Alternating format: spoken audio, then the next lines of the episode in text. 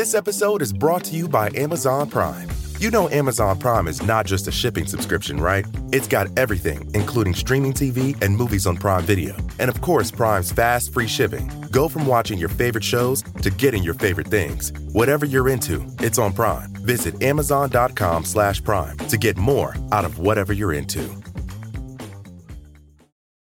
Hi, I'm Daniel, founder of Pretty Litter. Cats and cat owners deserve better than any old-fashioned litter. That's why I teamed up with scientists and veterinarians to create Pretty Litter. Its innovative crystal formula has superior odor control and weighs up to 80% less than clay litter. Pretty Litter even monitors health by changing colors to help detect early signs of potential illness. It's the world's smartest kitty litter. Go to prettylitter.com and use code SPOTIFY for 20% off your first order and a free cat toy. Terms and conditions apply. See site for details. It feels like we're all being told to go on this diet, take that supplement. Ozempic will give you depression, but you know what'll cure that? Weed. Or you could try to balance your hormones. At Science Versus, we're like, what the f is going on? Forget the crap online and listen to Science Versus. Just the facts. Oh, and a bunch of stupid jokes. What is a ghost's favorite fruit? Blueberries. That's Science VS. New season out on Spotify soon. Due to the graphic nature of this podcast, listener discretion is advised. This episode features discussions of animal experiments, suicidal ideation, and other adult content. We advise extreme caution for listeners under 13. In 2018, the crew of HI-SEAS 6 bunkered down for a multi month stay in their Mars habitation unit. It sat in an endless stretch of red rock and rough terrain. The mission promised to be boring. That is, until one crew member's health took a turn for the worse. To protect his privacy, NASA never released his name. We'll call him Gene. Gene needed to see a doctor, but he couldn't just drive to the nearest clinic. Hundreds of millions of miles lay between Earth's hospitals and Mars, and so he made a difficult choice. Gene stepped into the depressurization chamber without the required spacesuit. He waited five minutes, the time it took for the air to slowly hiss out of the room. Then he left his colleagues behind forever.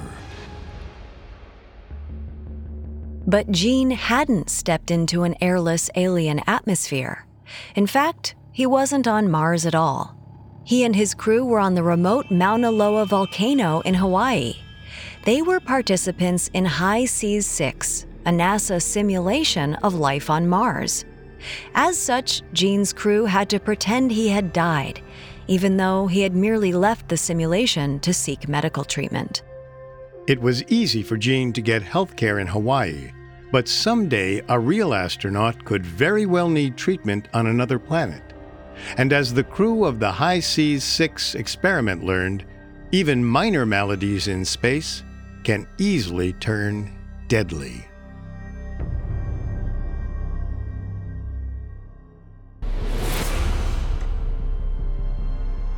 This is The Dark Side of, a Parcast original, a show where we will delve into the seedy underbelly of pop culture icons and historical events.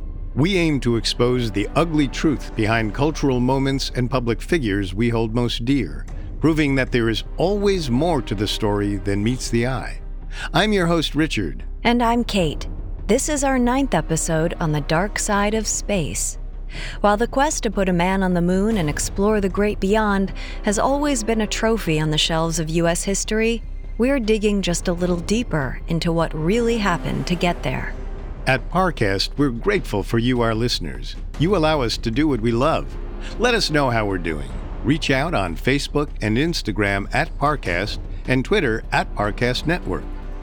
You can find all episodes of The Dark Side of and all other Parcast originals for free on Spotify or wherever you listen to podcasts.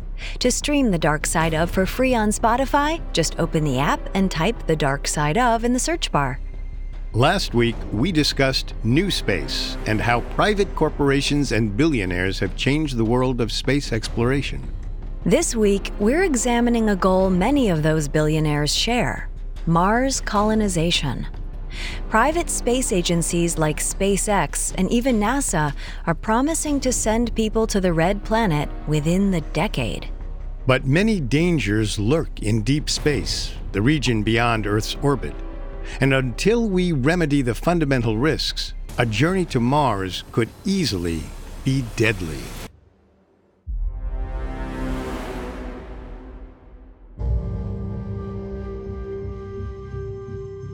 In the 1950s and 60s, two of Earth's superpowers, the US and the Soviet Union, engaged in a race to the moon. Half a century later, in the 2000s, a new space race launched.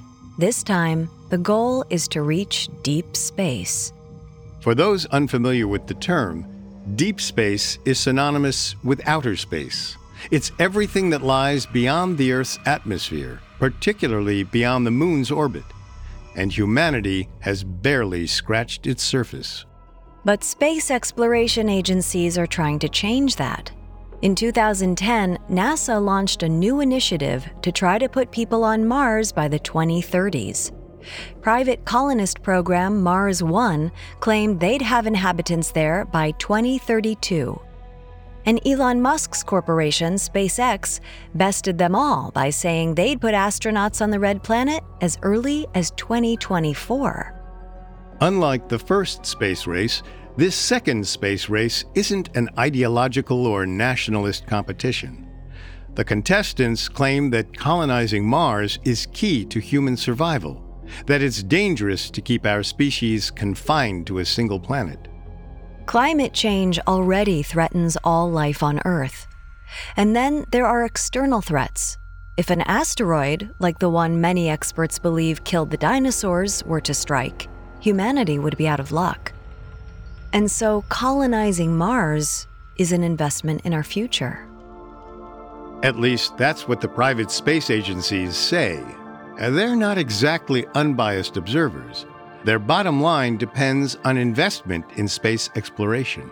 For example, in 2011, private corporation Mars One Ventures partnered with the nonprofit Mars One Foundation to launch Mars One, a program that originally claimed they'd send astronauts to Mars in 2023.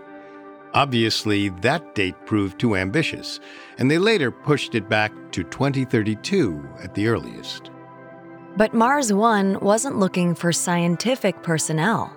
Instead, they targeted civilians, and allegedly more than 200,000 people applied to the program. According to journalist Elmo Keep, candidates were then encouraged to compete with one another for points, which could be redeemed for Mars One swag. And the only way to accrue points was to either donate to Mars One or purchase merchandise. So far, that sounds like a standard shopper reward program. You buy something, get a tiny reward back, and use the reward to buy more. It was a weird way to reward applicants, but overall it seemed harmless. Until it was discovered that those with the most points were the same candidates accelerating through the Mars One hiring rounds. As such, TechCrunch's Taylor Hatmaker described Mars One as a multi level marketing scheme, not a scientific expedition. Public excitement around a Martian colony helped them get away with the scam for seven years. On January 15, 2019, Mars One declared bankruptcy after numerous exposes. Besides their questionable fundraising tactics, journalists learned that the program hadn't developed any practical technology to get them closer to the red planet which is relatively unsurprising since reaching another planet is easier said than done.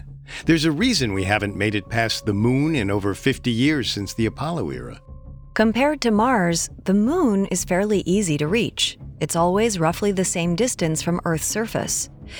By contrast, Mars orbits around the sun at a slower speed than our planet. One Martian year lasts a whopping 687 Earth days. That means Earth and Mars pass each other once every 26 months. Our orbital speed is roughly 13,000 miles per hour faster than Mars, and we have a shorter orbit since we're closer to the Sun. So any interplanetary trip has to account for shifting positions, differing speeds, and distinct orbital arcs. Think of a familiar action movie. There's probably a sequence where a character leaps from one moving car or plane onto a different moving vehicle. The acrobatics are exciting because we understand how difficult it must be to gauge when and where to jump. It would be all too easy for Tom Cruise or Dwayne Johnson to miscalculate his trajectory and become roadkill. That's essentially what spaceships do every time they launch toward Mars. Planets are big, but space is bigger, and we have to perfectly calculate each rocket's speed and trajectory to make sure it doesn't overshoot and miss its destination entirely. The mechanics are so complicated that Jill Seubert, a deep space navigator for NASA, said, To put my job in context, it's like me standing here in LA today and shooting an arrow and hitting a target the size of a quarter, and that quarter is sitting in Times Square in New York. Assuming everything goes completely according to plan, a standard spaceship would take nine months to travel from Earth to Mars unless we developed a more efficient propulsion system. Solar technologies are a promising solution. A rocket's solar panels could work like the sails on a boat. Rather than capturing wind gusts, they'd gather and store solar energy, propelling the vessel to Mars with less fuel than a traditional rocket. The major drawback is that the closer the ship gets to Mars, the further it gets from the Sun so it wouldn't have enough power to easily accelerate. Such a spaceflight to Mars would take an estimated two to two and a half years, roughly three times longer than a standard rocket fuel engine. Alternatively, some engineers propose that nuclear energy could power a Martian craft. Of course, nuclear engines would be very risky. Today, people are still dealing with the literal fallout from the Chernobyl and Three Mile Island disasters. The passengers or crew of a Martian spaceship would have nowhere to go to escape from a uranium leak. Despite this, NASA engineers have repeatedly emphasized that the nuclear radiation from an engine is far less powerful and deadly than naturally occurring cosmic radiation, as cold a comfort as that is. Ideally, Martian colonists would travel with a clean burning, non radioactive, but still powerful fuel and some scientists think the solution may lie in antimatter. Antimatter is, in simple terms, the opposite of matter, and opposites have explosive results when they come together. Imagine you dumped a bucket of water onto a campfire. They would destroy each other. The fire would go out and the water would evaporate. In the process, they'd release smoke and steam. Likewise, when matter and antimatter come in contact, they're both obliterated with a massive energy output. That energy could possibly be harnessed to power interplanetary journeys. Star Trek fans may picture serene blue pillars of gently swirling fluid when they think of antimatter spaceship engines. But the reality is a lot more explosive than that. In fact, it only takes one gram of antimatter, equivalent to a single raisin, to generate as much power as a nuclear bomb. At least in theory. To date, scientists have only been able to produce 15 nanograms of antimatter in laboratory settings. In other words, to get that raisin of antimatter, we'd need to step up the volume by 5 million fold. That's no small endeavor, in fact, the equipment and energy to generate that amount of antimatter would cost $62.5 trillion, about three fourths of the world's GDP in 2019. It's hard to imagine any space agency would spend that kind of money just to shave a few months off of a Martian journey. But the cost isn't even the biggest problem with antimatter propulsion technology. This kind of engine, as well as solar sails and nuclear rockets, are all strictly hypothetical. Scientists have proposed these as solutions to the rocket fuel speed barrier, but to date, nobody has successfully built a spacecraft that's powered by anything other than rocket fuel. which means that for the foreseeable future, any manned missions to Mars will have to take roughly nine months. That's nine months of exposure to cosmic radiation and microgravity, not to mention isolation and boredom. It's almost enough to make a person snap. Up next, the physical and mental dangers of long term space travel. This episode is brought to you by Amazon Prime. You know Amazon Prime is not just a shipping subscription, right? It's got everything, including streaming TV and movies on Prime Video. And of course, Prime's fast, free shipping. Go from watching your favorite shows to getting your favorite things. Whatever you're into, it's on Prime. Visit amazon.com slash prime to get more out of whatever you're into. This episode is brought to you by Rakuten. Are you ready to shop? Rakuten's Big Give Week is back. Get 15% cash back at hundreds of stores, including headliners, Ulta, Ray-Ban, and Canon. Rakuten is how in-the-know shoppers get the best savings. They shop the brands they love and earn cash back on top of deals during Big Give Week, May 6th to May 13th. The cashback rates are even bigger. I'll be shopping for Adidas and Fenty. You can save on everything you need for summer, like clothing, outdoor gear, and travel. Join today for free and get an extra 10% cashback boost. That's an extra 10% cashback on top of Big Give Week's 15% cashback. You won't see higher cashback rates than these. Go to Rakuten.com or download the Rakuten app. R A K U T E N. Shoppers get it. Now back to the story. Throughout the early 21st century, numerous space agencies promised to put humans on Mars, possibly as early as 2024. But the trip would be a lengthy one, at least nine months, unless researchers can develop a new kind of high speed, low weight propulsion. And those nine months pose a lot of danger to the passengers on board. We covered the health risks associated with space travel more in depth in episode 4 Physical and Mental Health Hazards in Space. But this week, we're going to discuss hypothetical dangers that might come from even longer deep space journeys. The biggest risk is cosmic radiation. Researchers aren't sure where it comes from, but they theorize that it's produced when stars go supernova. In their death throes, the star's atoms rip apart with the force of a nuclear reaction. Then they fling supercharged protons, neutrons, and electrons through space. When that cosmic radiation reaches the Earth, our atmosphere and magnetic poles absorb roughly 99.9% of it. But if astronauts were to go into space without the planet's protection, they'd receive the equivalent of over one full body CT scan per week. High doses of cosmic radiation increase a person's chances of developing cancer. They also weaken blood vessels and might cause heart disease. They can even cause irreparable brain damage. And unlike solar radiation, cosmic radiation cannot be shielded against. In fact, some materials actually make it worse. That's because they can't stop cosmic rays, but they can slow them down just enough to break up the subatomic particles even further. Each time the particles split, they produce even more energy. It's like a mini atomic bomb going off every time a cosmic particle hits a piece of metal or even plastic. Which means the passengers and crew of any Mars colonizing mission would be subject to super potent radiation bombardments for nine months. Pat Troutman, NASA's Human Exploration Strategic Analyst lead, assured the public that we have techniques to deal with radiation.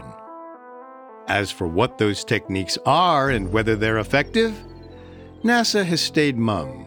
Seems that aspiring astronauts will just have to blindly trust that the agency has their best interests at heart, in spite of all the past evidence to the contrary. And those who survive the radiation exposure still run the risk of communicable disease. Spacecraft, with their cramped living quarters and recycled air, are a breeding ground for infection. On top of that, microgravity does weird things to bacteria. While some bacteria die when they leave the Earth's atmosphere, others become even more powerful and potent. Researchers aren't entirely sure why, but they think it's because of how inhospitable microgravity can be. Bacteria are experts at mutating and adapting to survive, and the most dangerous environments, like outer space, trigger the most dramatic kinds of evolution. In 2006, NASA collaborated with microbiologist Cheryl Nickerson to study microgravity's effect on bacterial mutations. For 11 days, the crew of the Atlantis flew with a salmonella culture. As soon as the shuttle touched down, Nickerson retrieved her culture and used it to infect hundreds of mice. Some were given a lethal dose, while others were injected with a small amount they should have been able to fight off. Then she waited. Usually, severe untreated salmonella is fatal after seven days. But Nickerson's infected mice died after only two days. Even the mice who'd received smaller doses died. Space had made the salmonella bacteria super potent. This is especially worrisome because passengers on an interplanetary ship wouldn't have easy access to medical treatment. The doctors and supply kits wouldn't be as well equipped as a standard Earth based clinic or hospital. And according to an independent review by the Science and Technology Policy Institute, proposed NASA missions to Mars have yet to account for onboard physicians. The ship's passengers would be responsible for self diagnosing and administering their own treatments. In short, conditions that would be manageable on Earth could prove fatal in space. This speaks to one of the larger issues with the lengthy travel time. Not only are passengers cut off from doctors, they're cut off from everyone on Earth. They might be able to arrange phone calls or video chats with loved ones, but the further they get from our planet, the greater the lag would become. By the time they reach Mars orbit, passengers would need to wait 20 minutes for their loved ones to receive their messages and another 20 minutes for the reply. Which means their social life largely depends on their fellow passengers aboard the ship. Our listeners may now have a taste of what that feels like while social distancing through the COVID 19 pandemic. But a Mars journey would be much worse. For one thing, passengers on those trips won't have the option of stepping outside for a walk or to pick up groceries. If they have windows, they won't offer much of a view. From Mars, the sun appears only two thirds the size as it does on Earth. And if the rocket faces the wrong direction, passengers will spend the entire trip staring at an endless black void. The sun wouldn't be the only celestial body that's out of sight. For large chunks of the trip, passengers on the ship wouldn't be able to see their home planet. This could trigger a phenomenon known as Earth out of view phenomenon. When you live on the Earth's surface, you take its culture and environment for granted. But psychologists hypothesize that travelers who can't physically see the planet will feel disconnected from humanity. They may become withdrawn or anxious. They might hallucinate or sink into depression with suicidal ideation. They'd lack the motivation to do their chores or interact with other passengers. And it's not good to sit around all day with nothing to do, not only from a physical perspective, but mentally as well. Extended periods of boredom might exacerbate the effects of Earth out of view syndrome. We've already seen this play out in simulations.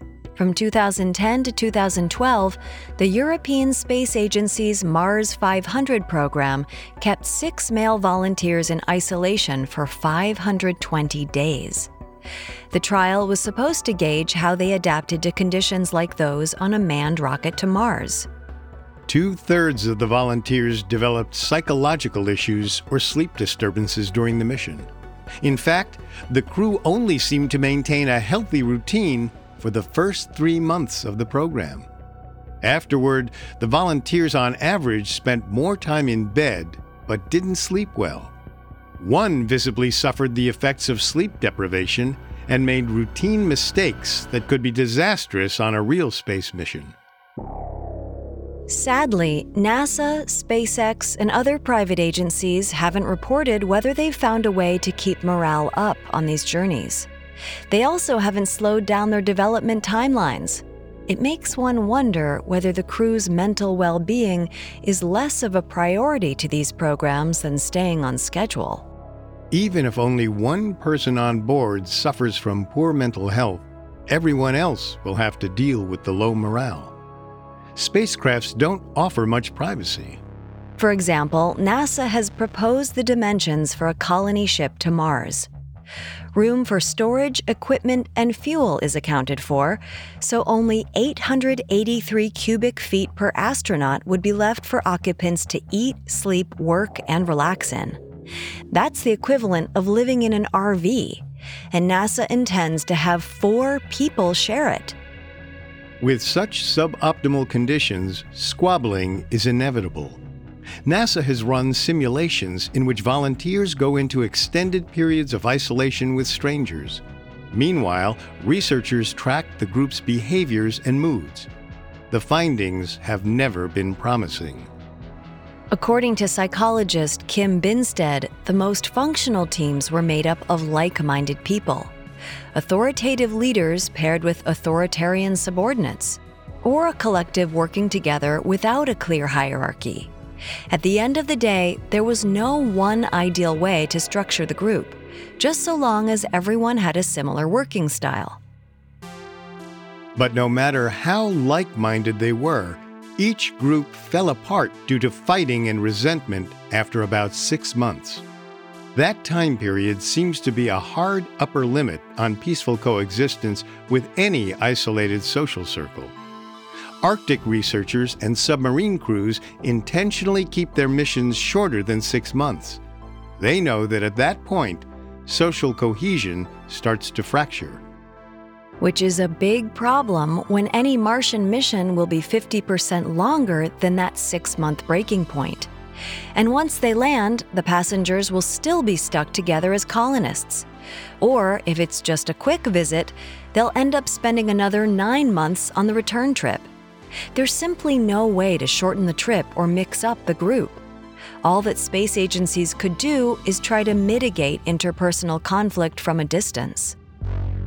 To better identify the stressors of a Mars mission, NASA launched the Hawaii Space Exploration Analog and Simulation, or HI-SEAS, in the spring of 2013.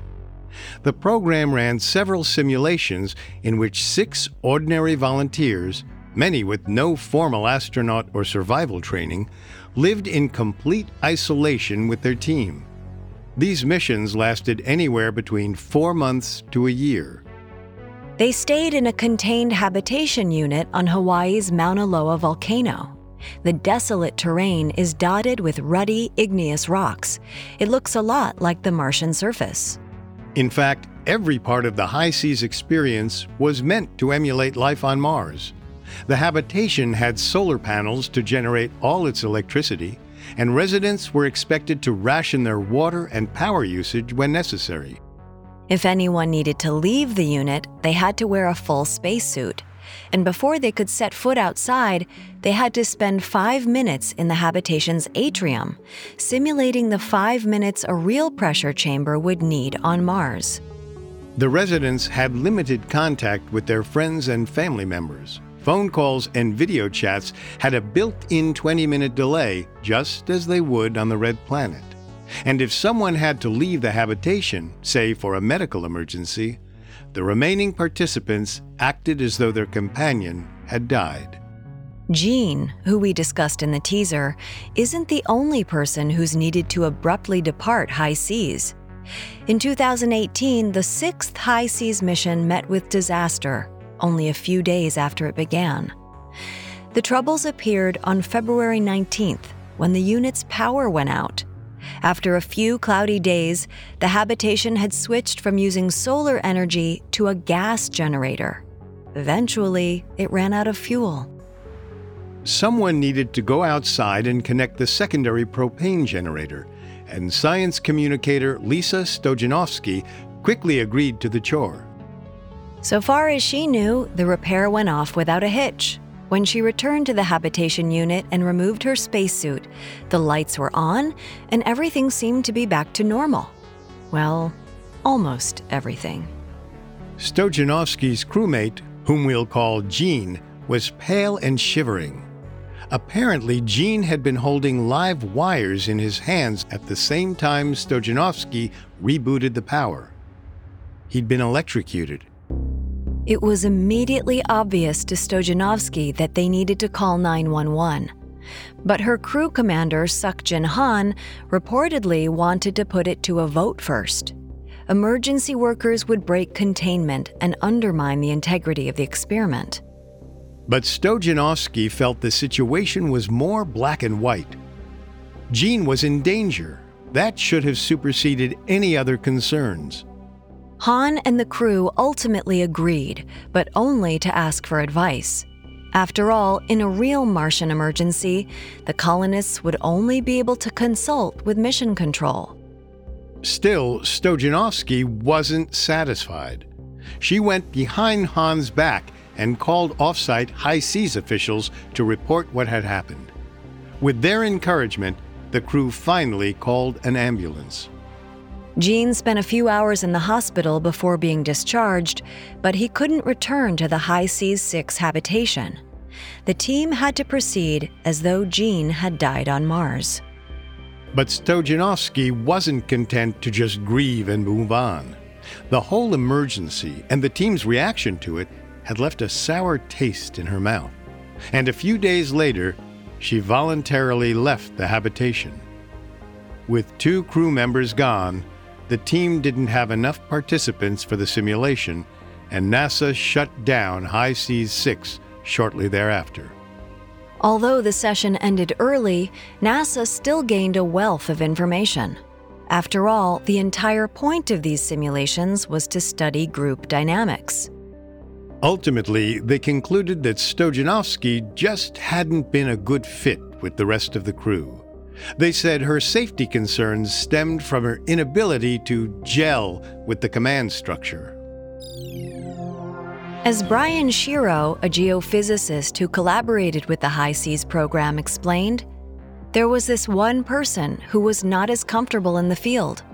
When the incident happened that ultimately led to the cancellation of the mission, that's the person who quit. And it was not a surprise to any of us because we'd said, yeah, you know, she was a little more timid out there.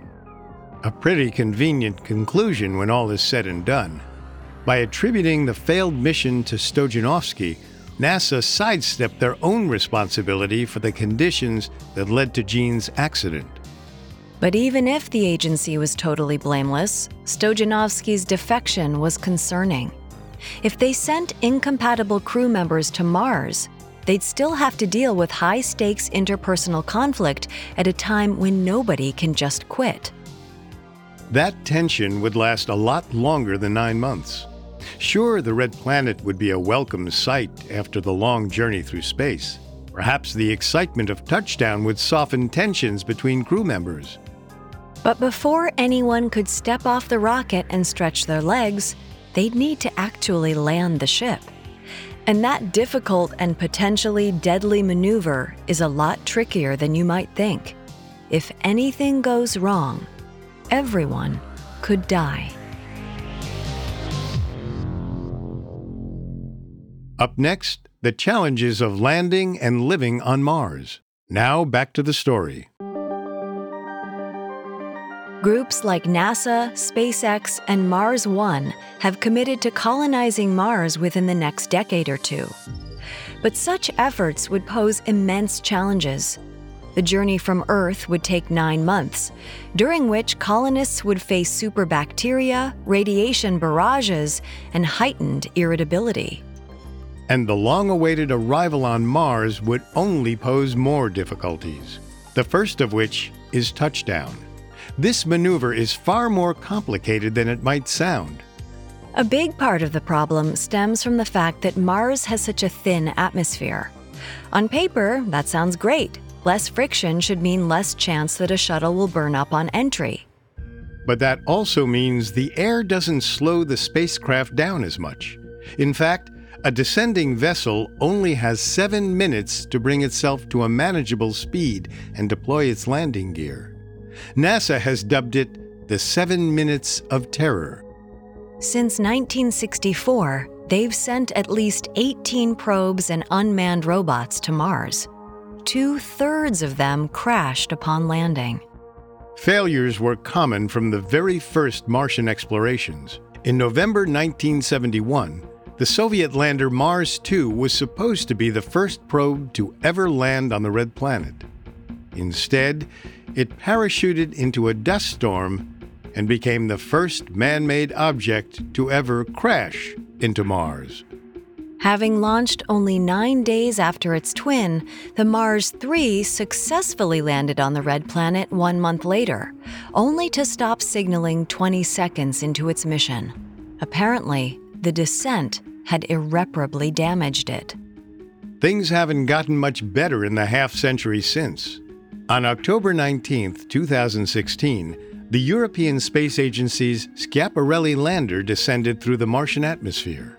Less than 60 seconds before it was supposed to touch down, the lander abruptly stopped broadcasting.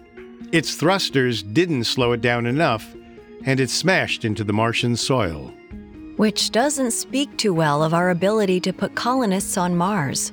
On the one hand, each time a probe or lander crashes, it provides engineers with valuable information to prevent future collisions. But in practice, we're still regularly wrecking shuttles. So any passenger flying to Mars is taking a big gamble, and the deck is stacked against them. A landing craft must fire its thrusters pushing itself away from the planet and generating friction to slow down. It would also deploy a parachute, which is less effective than on Earth due to Mars' thin atmosphere. Still, it helps buy the craft more time before it hits the ground. And the rockets and the parachute may not be enough. In fact, a lot of Martian landers don't gracefully land at all. They deploy giant airbags and then bounce across the ground like a beach ball dribbling to a stop. For the purposes of argument, let's say a group of colonists manage to land on Mars. The first step after touchdown would be to build some kind of shelter to live in. That's easier said than done. Obviously, the structure would need to be airtight. But the biggest problem with the Martian atmosphere isn't the low oxygen, it's the low air pressure. In fact, Mars's air is only a hundredth as dense as Earth's. Let's imagine you're really good at holding your breath, so breathing isn't a concern. You decide to step out of your habitation and go for a walk on the Martian landscape. Bad idea. To equalize the pressure between the outside air and the inside of your body, the oxygen in your bloodstream expands and bubbles. Even though the climate is frigid, with lows around negative 285 degrees Fahrenheit, your blood boils. In a matter of seconds, you drop dead. Which means humans on Mars can never go outside without pressure suits. At least, not without changing Mars. Some engineers have argued it may someday be possible to transform Mars or change its environment and ecosystem to make it habitable. Bruce Gutowski of NASA's Mars Atmosphere and Volatile Evolution mission and assistant professor of planetary science Christopher Edwards have laid out a plan for how terraforming Mars might work. And it's as far fetched as it sounds. First, colonists would need to melt Mars' polar ice caps and break open chasms in the ground to release stored carbon dioxide. The process could thicken the atmosphere triggering a period of global warming. However, this would only raise Mars's overall average temperature by almost 18 degrees Fahrenheit. To make the planet habitable, settlers would need to release 50 times more carbon dioxide than exists on Mars. In theory, plants could aid this process by converting that carbon dioxide into oxygen. That's how things worked on Earth. Three billion years ago, our atmosphere had scant oxygen. The evolution of plants created the breathable mixture we have now. But it's not as simple as dropping a few seeds in the soil. Mars has naturally low levels of nitrogen, a necessity for plants. Instead, the dirt contains poisonous compounds that would need to be removed before planting edible vegetation. Crops would also require artificial light due to the minimal sunlight that reaches the Martian surface. On top of that, planetary ecosystems and atmospheres are incredibly complicated. It's virtually impossible to predict exactly how various factors could work together. Just look at the scientists scrambling to model climate change here on Earth. Then think how much more we'd need to understand to control those processes on an alien planet. Even if we could figure out how to thicken the Martian atmosphere and pump oxygen into the air, the planet would still be deadly to settlers. Earlier, we mentioned that Earth's magnetic poles and atmosphere absorb almost all of the cosmic radiation that bombards the planet. But Mars doesn't have a protective magnetic field. So even if it had a totally Earth like atmosphere, the air would still be saturated with cancer causing radiation. In short, the first Martian colonists will find life to be challenging, bleak, and dangerous on a new planet. It's reasonable to assume some will want to give up and come home. Which may be impossible. It takes a lot of thrust and power to leave Earth's atmosphere, so colonist ships would need to be as light as possible. With their passengers, their equipment, and the gear to establish a colony, there's not much space left to carry the thrusters, boosters, and fuel necessary for a return. Which means that Martian colonists will probably need to wait a minimum of two years for another vessel to arrive that's equipped to take them back home. If we colonize other worlds, the wait time will be even longer. It's hard to say with any certainty where we might go after Mars. Venus seems like a candidate since it's closer to Earth than Mars, but our neighbor is horribly inhospitable, with a toxic atmosphere and regular sulfuric rainstorms. Venus's high temperatures can melt lead, so good luck building a shelter or a workable spacesuit. Actually, the most Earth like destination in our solar system might not be a planet at all.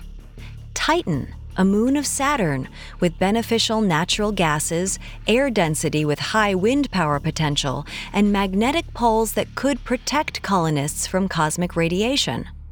Granted, long term settlers would need to solve the problem of frigid temperatures and a lack of atmospheric oxygen. But compared to the conditions on Mars and Venus, these seem like minor problems. Optimistic scientists have proposed colonies on moons like Europa or Enceladus, or even Ceres, a dwarf planet in the asteroid belt. But all of these celestial bodies would need to be terraformed with technologies that don't currently exist. And then there's the question of how we get there, since they're all even further away than Mars. If we can solve those problems, we may one day seek to leave our solar system. If so, the nearest star to our own is Proxima Centauri in the Alpha Centauri system. That's about 4.22 light years from Earth. Some of our fastest ships can travel at speeds near 165,000 miles per hour, which means it would take them over 17,000 years to reach the star system. Since that's far longer than any person's lifetime, colonial vessels would probably be generation ships. Meaning you could take off today and your great great great times infinity grandchildren would land on one of Proxima Centauri's planets. Hopefully, your descendants won't mind your decision to condemn them to a life in space. For one, their freedoms will be severely restricted reproduction would likely be regulated to avoid under or overpopulation. People would be encouraged to pursue practical jobs like medicine or engineering, as generation ships won't have much call for the arts or theology or taxi driving. Ethicist and philosopher Neil Levy noted that the quality of life on such a vessel may be better than on Earth in terms of access to medicine, food, and stability. But the costs in terms of personal freedom are enough to give serious pause. Even with all the drawbacks, it's possible humanity will launch generational ships as soon as they figure out the technology. But in the meantime, it seems our first deep space colonization attempt will likely be to Mars within the next decade.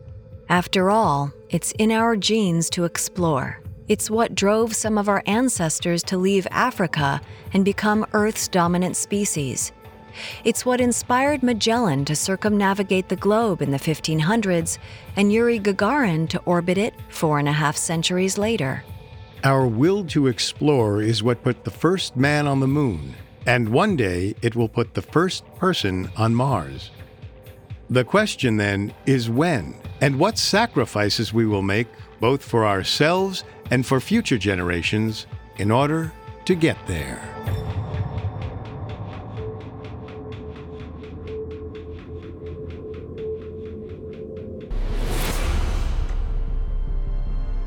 Thanks for listening to The Dark Side of. Next week, we'll wrap up our discussion of space travel by exploring militarization, weaponization, and the Space Force. You can find all of Parcast's shows on Spotify and anywhere you listen to podcasts. And don't forget to follow us on Facebook and Instagram at Parcast and Twitter at Parcast Network. We'll see you next time. The Dark Side of was created by Max Cutler and is a Parcast Studios original. Executive producers include Max and Ron Cutler, sound design by Anthony Vilchis, with production assistance by Ron Shapiro, Carly Madden, and Travis Clark. This episode of The Dark Side of was written by Angela Jorgensen with writing assistance by Kate Gallagher and stars Kate Leonard and Richard Rossner.